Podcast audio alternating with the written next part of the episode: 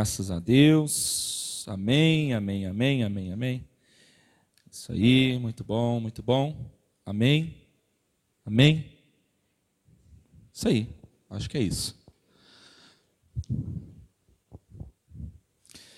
Glória a Deus, meus irmãos. Isso é bom, isso é bom. Amém. Marquinhos está aprendendo ali, mexer ali, dizendo ele que quer ser um técnico de som. Amém. A gente tem orado por isso, para que cada um vá assumindo, né? E essa é uma característica do Marcos, é que ele ele ele gosta, né, de aprender as coisas, né? Isso é muito bom. Amém? Cadê a sua Bíblia, irmão? Você trouxe aí? Levanta a mão aí quem trouxe Bíblia. Deixa eu ver quem está com Bíblia de papel. Oh, irmão, se balangar aí, cai dinheiro, não cai? É, tem gente que está orando para Jesus fazer um milagre, mandar um recurso. Né? Às vezes o cara está com o dinheiro guardado dentro da Bíblia, de tanto que ele não lê, ele não desfruta do dinheiro que já está lá. Né? Deus já até enviou muito tempo atrás. Não é verdade, irmão? É. Coisa boa, hein? É. Aí assim, Salmo 91 está aberto, né? bem no meio. Mas outras páginas não tem, né, irmão? Não, não medita. Mas não é no nosso caso, não, né, gente? É, não é não. De jeito nenhum. Graças a Deus. Você pode abrir a sua Bíblia aí, com alegria, o coração aberto, o espírito quebrantado. Abre aí. Marcos, capítulo 6. Já que o Marquinhos orou pela minha vida, eu vou pregar no livro dele. Marquinhos tem um livro, você sabia, né? Ele tem. Tem o Mateus aqui também tem, filho do pastor Guilherme. Tiago, o Tiago tem um livro também. que mais? O João, tem o João Vitor, cadê o João Vitor? Hã? Só, só não tem Lucas aqui, né? Aqui na igreja nós não temos ninguém que chama Lucas, né? Por enquanto, vai chegar. Abençoado. Nós nós terminar de montar os discípulos, né? Porque aí tem que ter.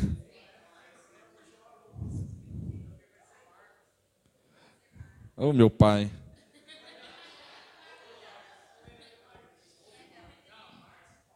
Ah, Marcos Paulo, tá certo.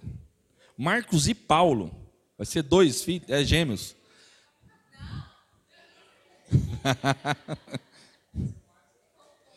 Amém? Vocês creem que, a, que quando Deus nos manda, nos, o Espírito Santo nos inspira a levantar as nossas mãos e abençoar a vida dos nossos irmãos, naquilo que é a vontade de Deus, vocês creem verdadeiramente que há poder, há, há um mistério, há um propósito, e Deus usa nossas vidas para isso? Vocês creem nisso? Quem pode levantar sua mão? Você queria pedir toda a igreja levantar sua mão. Levanta o rumo da Letícia do Claito aqui. Fala para eles assim: Nós abençoamos a vida de vocês, o casamento de vocês e profetizamos que uma criança em breve virá. Em nome de Cristo Jesus, como igreja, como corpo, como família de Deus, chamada a abençoar naquilo que Deus já determinou, desde sempre em nome de Jesus, nós te abençoamos. Amém. Amém, irmãos? É, se vai ser dois, três, eu já não sei. Aí no, no força a barra, né, irmão? Glória a Deus. Amém. Abre então Marcos capítulo 6. Queria que você acompanhasse comigo. Verso 45 ao verso 52. Amém? Eu estou na King James atualizada. gosto de ler nela aqui, porque ela tem ela no celular, que eu acho ela. Estou acostumado com ela. Amém? Então, Marcos capítulo 6, verso 45 ao verso. Qual que é o último aí, irmãos? Hã? 52, irmão. Glória a Deus. Vamos lá. Diz assim o texto, ó. Preste atenção. Logo em seguida, insistiu com os discípulos para que entrassem no barco e seguissem adiante dele para Betsaida, enquanto ele se despedia do povo. Enquanto ele Vamos dizer junto, enquanto ele se despedia do povo. Tendo-o despedido, subiu a um monte para orar. Subiu a um monte para orar. Chegando à noite, o barco estava no meio do mar e Jesus encontrava-se sozinho em terra. Jesus encontrava-se sozinho em terra. Ele notou que os discípulos remavam com dificuldade, pois o vento soprava contra eles. Em plena madrugada, Jesus vinha na direção deles, andando sobre o mar. Andando? E já estava prestes a passar por eles. Assim que o viram caminhando sobre as águas, logo pensaram se tratar de um fantasma. E por isso gritaram pois todos o tinham visto e ficaram apavorados. Contudo, Jesus lhe anunciou, lhes anunciou: Tende coragem, sou eu, não temas, não tenhais medo. Então logo subiu no barco para junto deles e o vento se acalmou. E o vento? E eles ficaram pasmos, admirados, atônitos. Afinal, eles nem tinham entendido o milagre dos pães, porquanto seus corações se mantinham endurecidos. Bom, nós estamos vendo aqui uma narrativa de um texto, de um momento específico, é, onde dentro desse contexto do capítulo 6 do Evangelho de Marcos, é, Jesus está caminhando, ministrando sobre multidões. Nós lemos aqui, nesses versos 45 ao 52, o relato específico de quando os discípulos estão indo no barco a uma direção e Jesus estava em outra. Jesus estava em outro lugar por quê? O que, que o texto começa dizendo? Que ele despediu eles, dizendo: Olha, vão, eu vou me terminar de despedir do povo que está aqui, da multidão, e entre aspas eu encontro vocês, sim ou não? Certo? Só que, quando a gente vai ler, um pouquinho atrás, no mesmo capítulo, a gente volta um pouquinho aí, verso 30 até o verso 44, está narrando o episódio aonde Jesus multiplica o pão. Hã?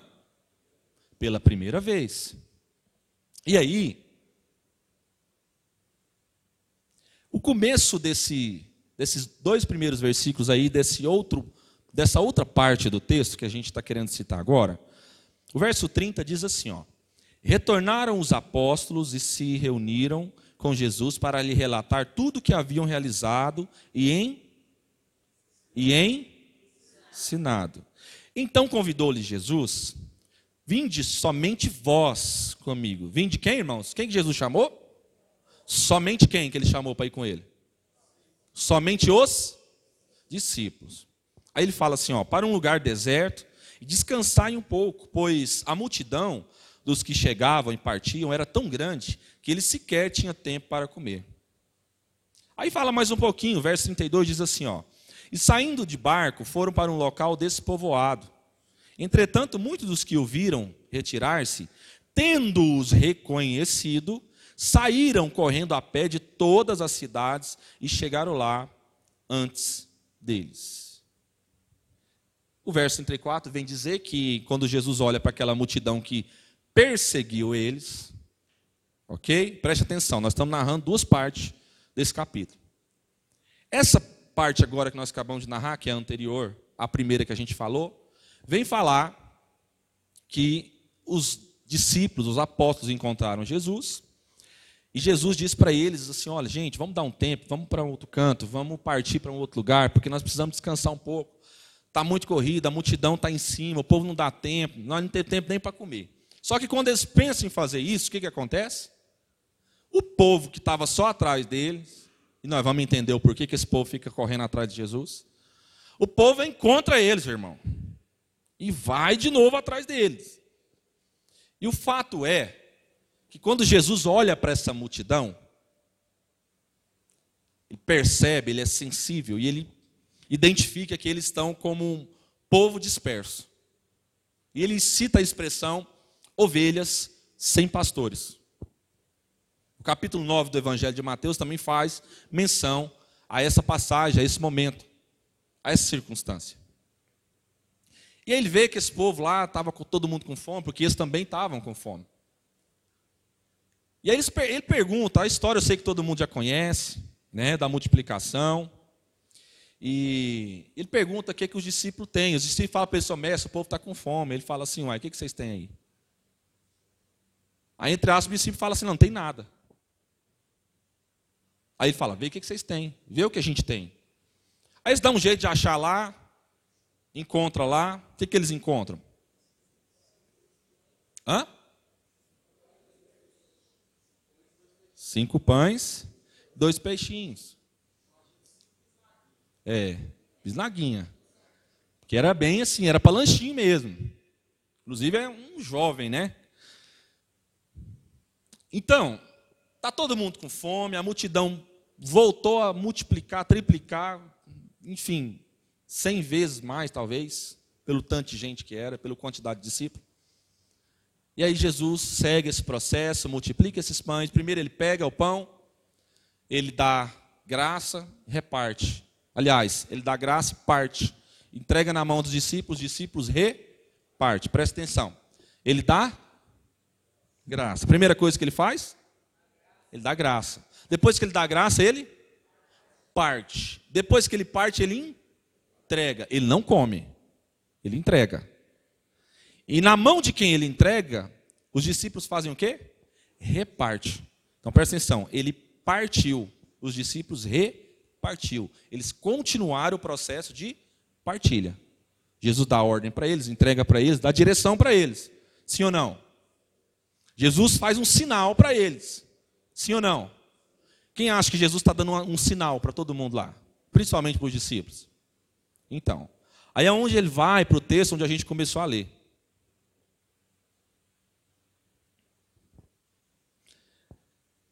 Porque aí nós lemos o texto que vai do 45 ao 52, que diz que. É, vamos voltar só o verso aqui para a gente familiarizar de novo. Logo em seguida, insistiu com os discípulos para que eles entrassem no barco e seguissem diante dele para Betsaida. O discípulo faz isso. E aí ele vai e continua se despedindo do povo. Em outra ocasião. Presta atenção. Se no, se no pedaço que nós lemos desse texto anterior, Jesus chama os discípulos para ir junto com eles para um lugar separado. Agora, eles, ele envia os discípulos para um outro lugar, para Betsaida, e ele fica para se despedir do povo. Presta atenção. Aí o texto vai seguindo, é o que nós lemos. Eles estão no barco. Acontece o quê no meio do processo? O que está acontecendo lá? Que eles começam a ficar. Hã? o vento soprava assim com dificuldade. Não era nem assim uma coisa destruidora. Um vento começou a movimentar lá uma espécie de uma tempestade vindo. E aí Jesus encontra com eles, vem de encontro. Jesus, ao encontrar com eles, fala para eles o quê? Tem coragem, tem de bom ânimo, sejam, né? Tem medo, não, sou eu. Sou Jesus, sou eu. Você estava comigo até agora há pouco.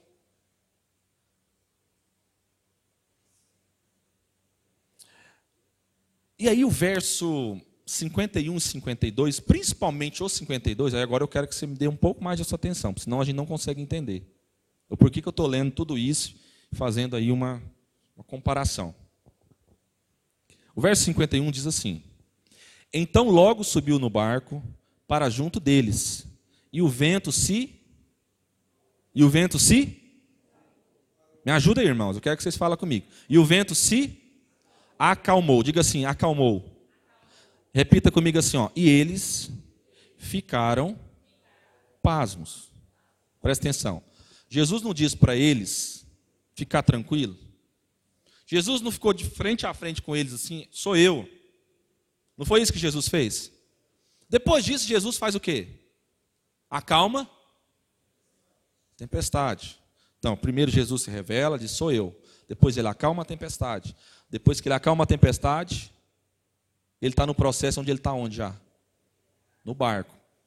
E aí, o final do verso 51 diz assim: E eles ficaram pasmo, admirados. Só que aí o verso 52 gera toda a discussão que nós queremos tratar aqui. Porque o verso 52 diz assim: Afinal, eles nem tinham entendido o milagre dos pães. Volta lá atrás. Por isso que eu li. Presta atenção. Às vezes, nós, como pastores, como líderes, nós estamos achando que o povo já está entendendo o que nós estamos fazendo. E aí, quando a gente pensa que o negócio vai, o trem dá uma miada. Aí uns, aí uns capole assim, nossa, nós estamos assustados, não entendi nada. Quando você pensa assim, não é isso, fulano, não é isso, irmã Andréia. É, hum, não entendi. Aí você fala assim, não, você não entendeu agora o que está acontecendo agora no culto? Não, eu não entendi o que aconteceu semana passada. Aquele dia que aconteceu isso tal. Bom, o que, que isso quer nos ensinar? Aí, vamos terminar aqui o verso só para a gente não perder a percepção do texto. Ele diz assim, ó, afinal eles nem tinham entendido o milagre dos pães, vírgula, porquanto seus corações se mantinham endurecidos.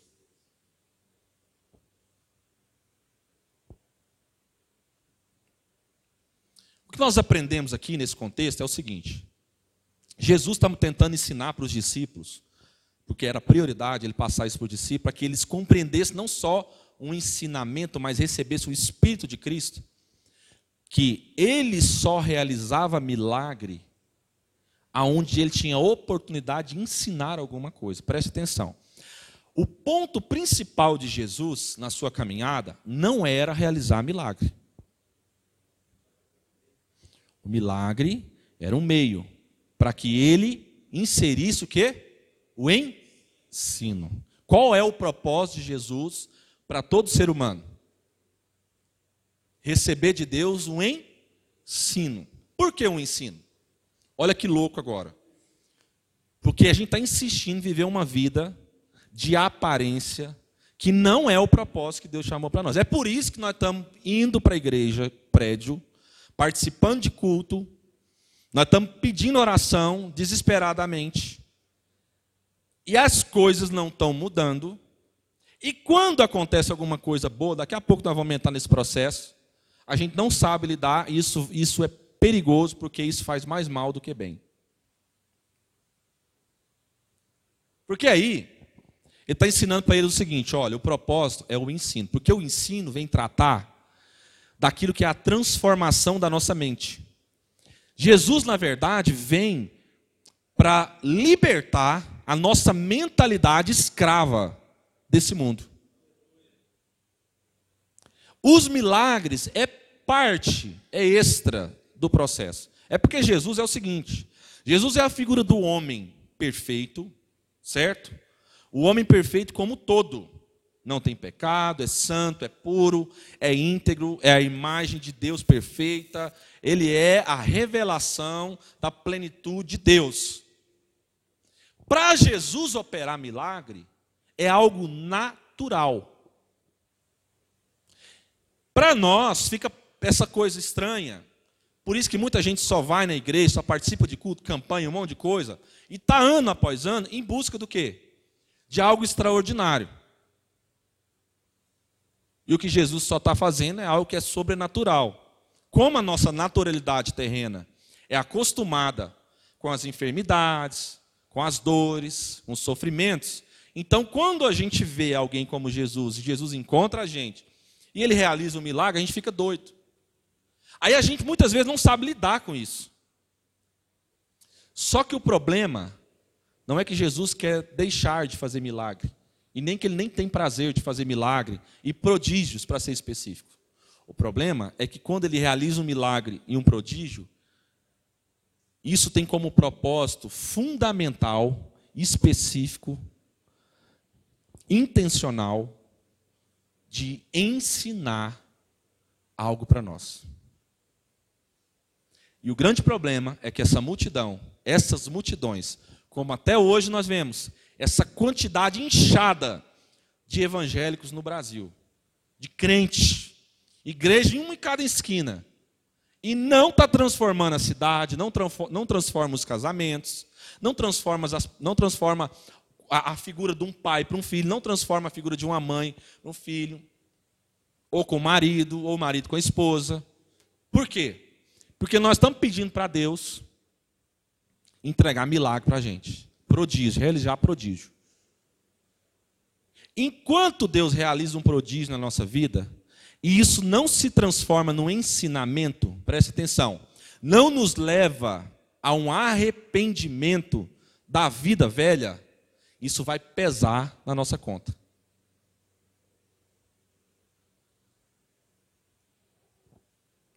Olha só o que, que o próprio Jesus, preste atenção, abra sua Bíblia rapidão aí, Mateus capítulo 11. Abre aí, Mateus capítulo 11, você vai entender o quanto que isso é grave. Uma das coisas mais graves que a gente pode aqui tratar como igreja. Porque trata da motivação, do que, que a gente está fazendo, do tipo de vida que a gente está levando, o que, que a gente está é, empolgado, interessado, trata dos nossos interesses. Mateus 11, verso 20 diz assim: ó, Então Jesus começou a acusar as cidades. Então Jesus começou a acusar. Na sua Bíblia diz o que aí? Denunciar. Quem diz diferente? Ademoestar. O que mais? Tem alguma diferente? Hã? Ameaçar. Ó, oh, tá vendo? Essa aí é forte, hein? Olha. Tensa, irmão. Presta atenção. Aí por isso nós estamos com dificuldade de entender quando Deus está falando na vida de um pastor para demoestar uma igreja a gente acha que isso não é bíblico. Que o pastor está nervoso, está doido. Mas não. Vamos ver Jesus, o que, que ele fala? Presta atenção. Então Jesus começou a ameaçar, acusar, a demoestar as cidades, onde tinha feito muitos. Onde ele tinha feito muitos. Preste atenção nisso aí, senão você não entende. Ele fez isso porque os seus moradores não haviam se arre de seus pecado. Qual que é o propósito dos milagres? Arrependimento. É um ensinamento. Qual que é o ensinamento que Deus está ensinando para nós? Arrependa-te. Vamos lá, vamos seguir aí. Você acha que acabou? Jesus diz: Ai de você, cidade de Corazim. Ai de você, cidade de Betsaida. Porque se os milagres que foram feitos em vocês tivessem sido feitos nas cidades de Tiro e de Sidom, os seus moradores já teriam abandonado os seus pecados há muito tempo.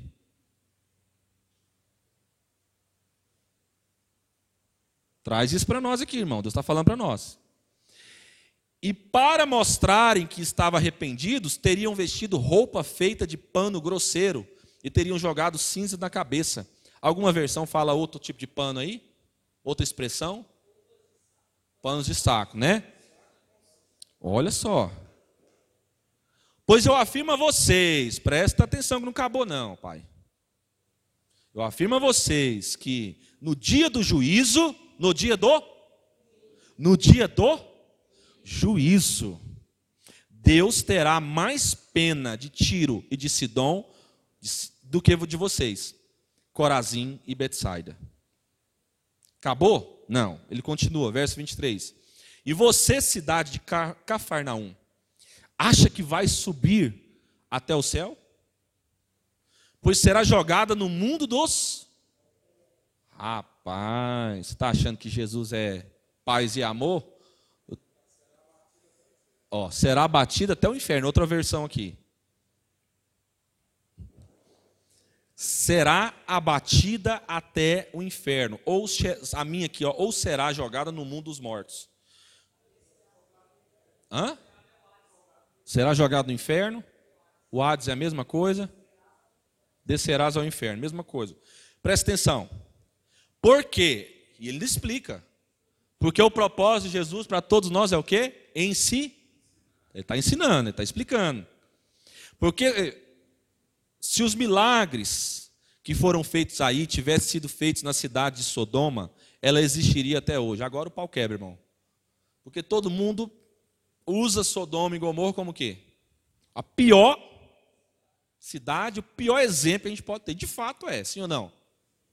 Perversão total. Quem sabe da história? Quem já leu a historinha lá?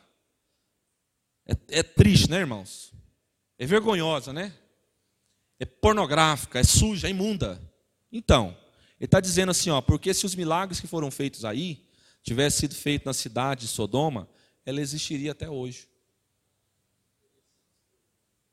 Pois eu afirmo a vocês que, no dia do juízo, Deus terá mais pena de Sodoma do que de você, Cafarnaum.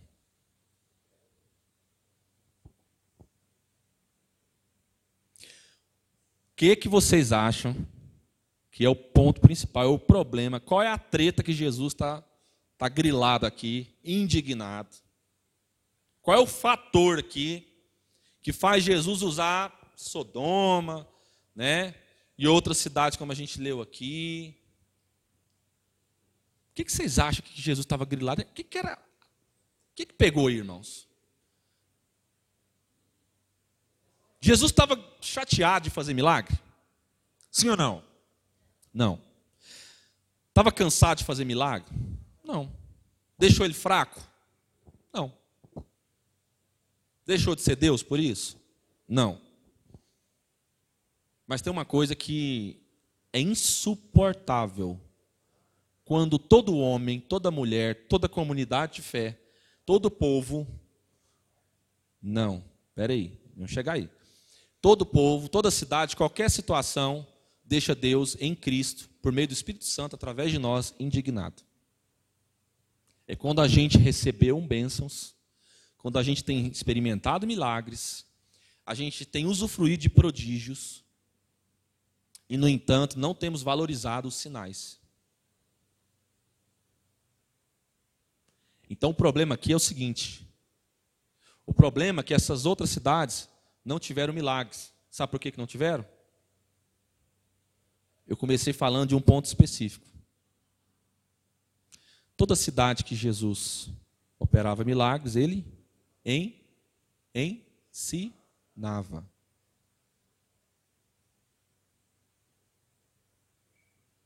Quando ele cita essas outras cidades, os irmãos entendem que ele está fazendo o quê?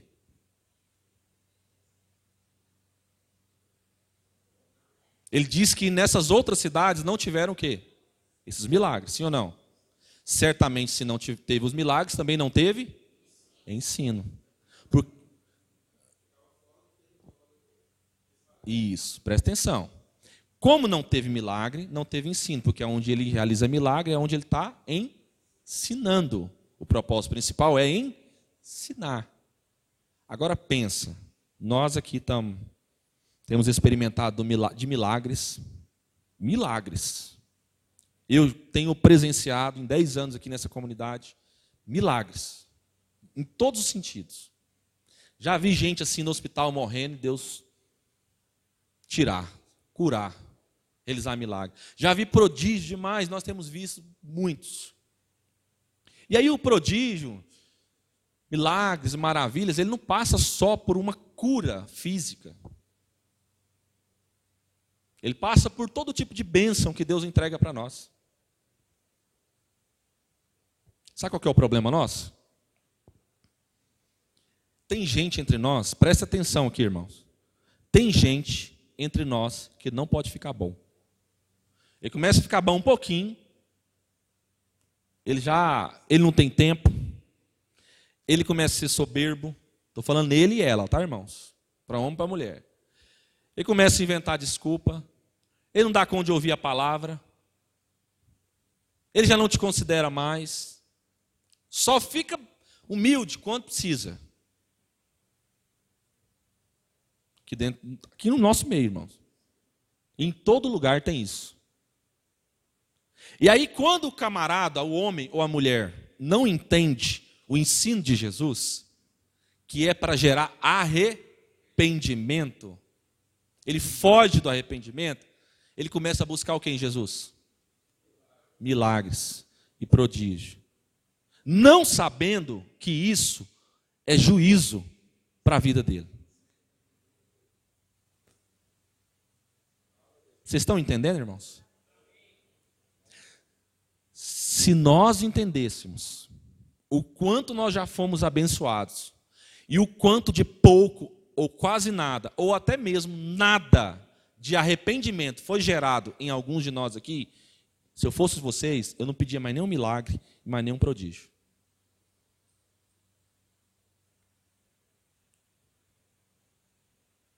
Porque ninguém aqui vai ser lançado no lago de enxofre no dia do juízo pelo excesso de débito. Sabia, irmão? Jesus está falando isso, que é o, é o contrário. É pelo excesso de crédito. É o que você recebeu e não deu fruto, não multiplicou na sua vida.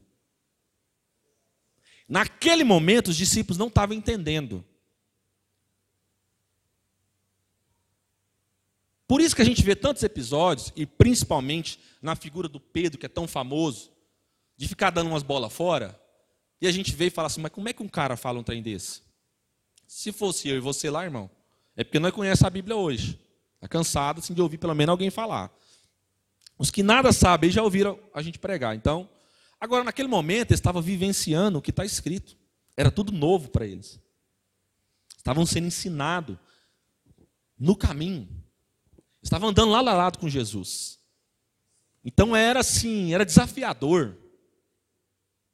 Sabe, irmãos? E a gente vê os discípulos com dificuldade, a gente às vezes é crítico. E é por isso que Jesus manda a gente tirar a viga que está no nosso olho, para que a gente ajude os nossos irmãos a retirar o cisco. Presta atenção. Ele fala para que a gente tira do nosso, para que a gente esteja apto a ajudar o nosso irmão. Se eu não entender o propósito da gratidão, da entrega, do arrependimento, eu nunca vou viver uma vida cristã verdadeira.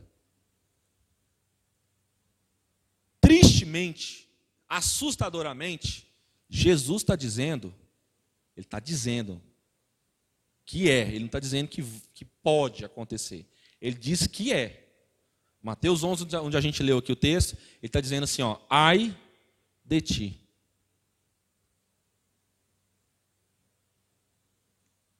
Deus está falando para nós aqui hoje, nessa igreja.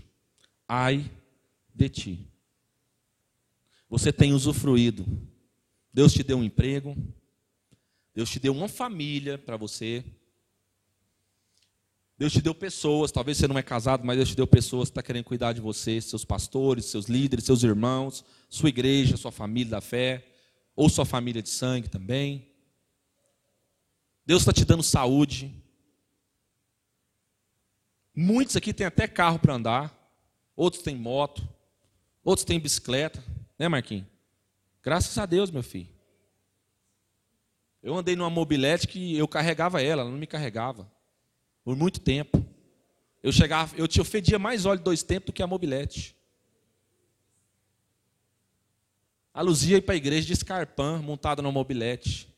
Fedendo óleo dois tempos com gasolina. Alegre, irmão. E eu vou falar um negócio para você. Eu estava numa alegria louca. Porque eu falava, eu estou andando de um motor. Não estou mais a pé. Glória a Deus. Mobilete estragou de vez, que ela só vivia mais estragada que funcionando. Voltei para a igreja de a pé. Quando Deus usava o irmão lá, fazia um milagre na minha vida.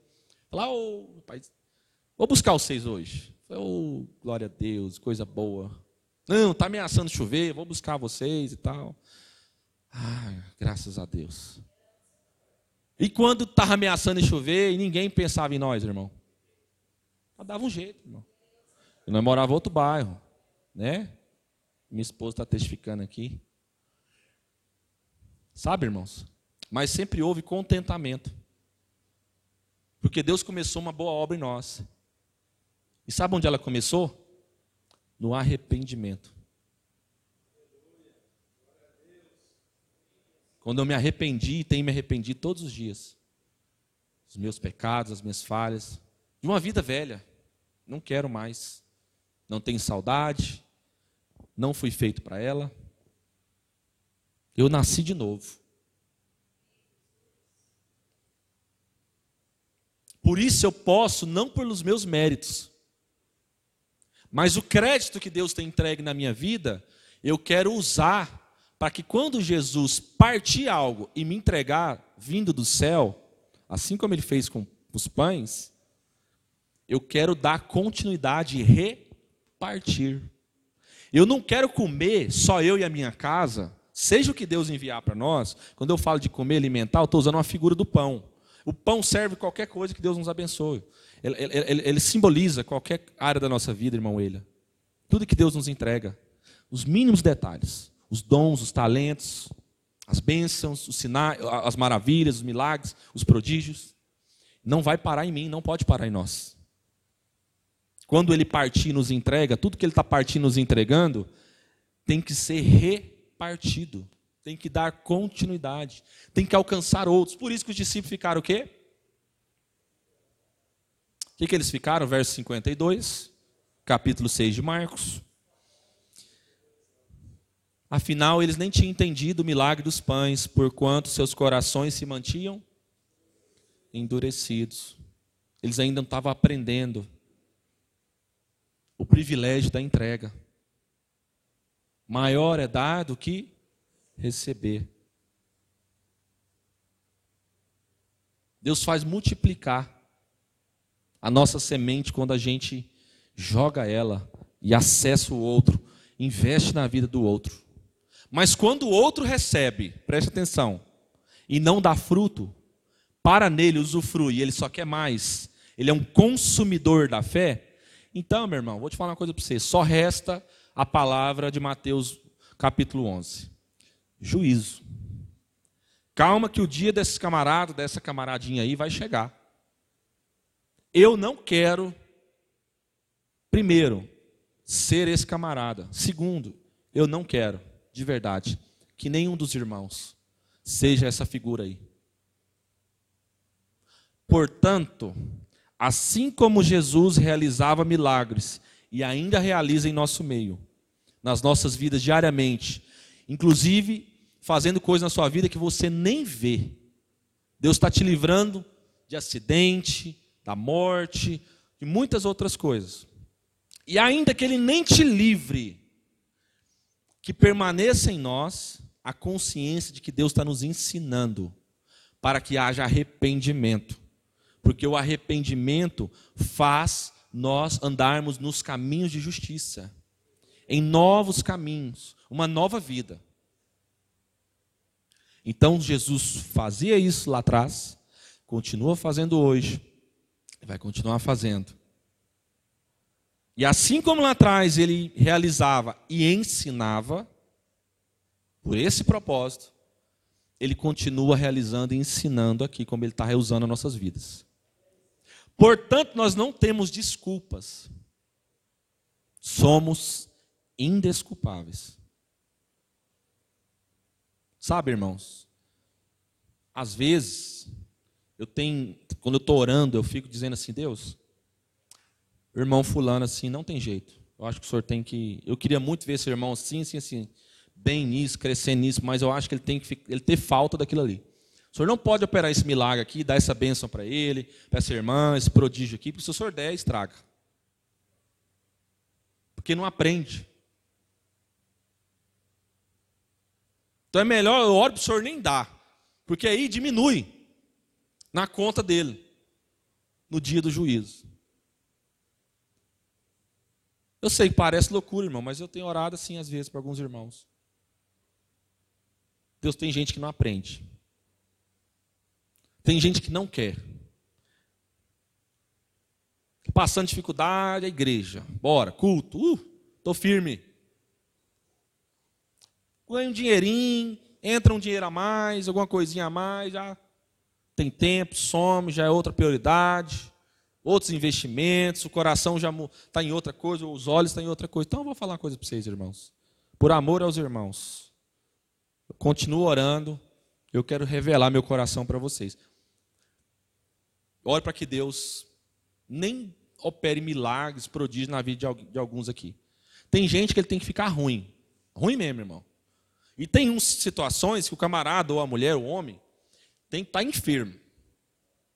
Que isso, pastor? Está desejando mal? Não, irmão, estou desejando bem.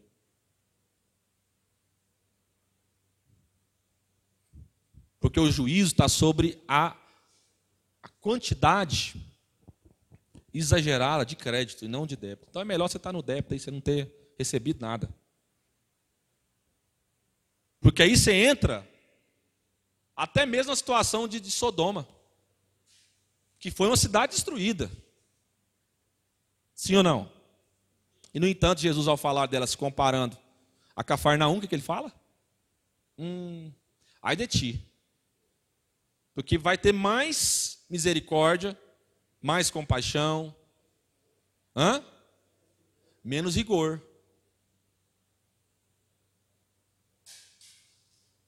Para quem andou, talvez aí com enfermidade a vida toda. Por isso que tem gente, irmão, acredite agora, agora você vai entender. Por isso que tem gente que ora por uma cura a vida toda e não recebe. Que se Deus entregar, estraga. Piora. E não é que fica bom, não, tá, irmãos? Não é que está bom com a enfermidade, não. É porque assim, a enfermidade faz a pessoa estar tá menos pior. Não é que ficou bom também, não. Mas está menos pior.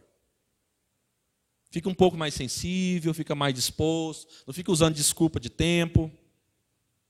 Amém, irmãos? Glória a Deus.